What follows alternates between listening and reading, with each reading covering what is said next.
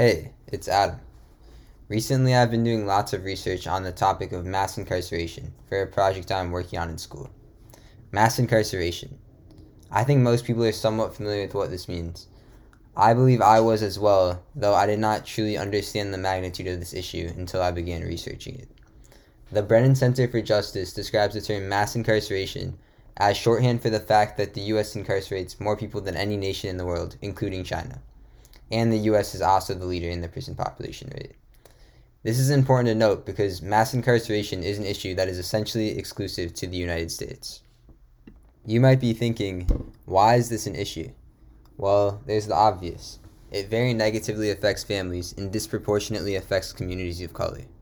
According to a report done by the Sentencing Project, black Americans are incarcerated in state prisons at nearly five times the rate of white Americans. Also found in the report is that there are seven states that maintain a black white disparity in their prisons larger than 9 to 1. Minnesota and Wisconsin are among these states, despite both having relatively low populations of black Americans. Many of these black Americans are imprisoned for low level offenses such as drug related crimes. According to the NAACP, 5% of illicit drug users are African American, yet African Americans represent 29% of those arrested and 33% of those incarcerated for drug offenses. Despite African Americans and whites using drugs at similar rates, the imprisonment rate of African Americans for drug charges is almost six times that of whites. Another lesser known problem associated with mass incarceration is that it is very expensive and is taking a significant toll on our economy. According to the Bureau of Justice statistics, the U.S. spends $81 billion a year on mass incarceration. The Vera Institute of Justice finds that the average cost to states per inmate, based on data provided by 45 states, is $33,274.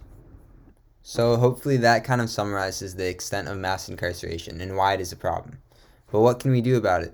Well, we can reduce the incarcerated population. There are two policies I've examined that have been proposed to do exactly this. One of these is the Reverse Mass Incarceration Act, which would involve a federal grant program of $20 billion over 10 years in incentive funds to states. A requirement that states that reduce their prison population by 7% over a three year period without an increase in crime will receive funds and a clear methodology based on population size and other factors to determine how much money states receive, as well as a requirement that states invest these funds in evidence based programs to reduce crime and incarceration. Another proposed policy is the Sentencing Reform and Corrections Act. Its purpose is to reduce prison sentences for some nonviolent crimes, particularly drug offenses. By doing this, ideally, it would reduce the overall prison population over the long term. It also involves a retroactive application of the Fair Sentencing Act of 2010, which would apply this act to those sentenced prior to 2010. In addition to this, it would involve more recidivism reduction, which is the process of reducing prisoners' tendency to reoffend.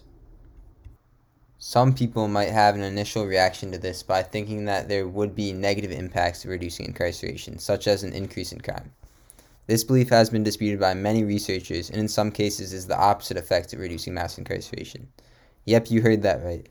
In some cases, reducing mass incarceration can actually reduce rates of crime. This could be due to the effect that prisons often have very little effect on reducing recidivism, and sometimes can even increase it.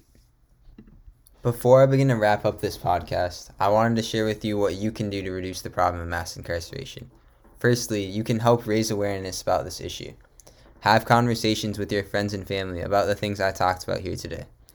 You can also urge your representatives to take action on mass incarceration by asking them to support policies such as the ones I proposed here. Thank you for listening. I hope you learned something.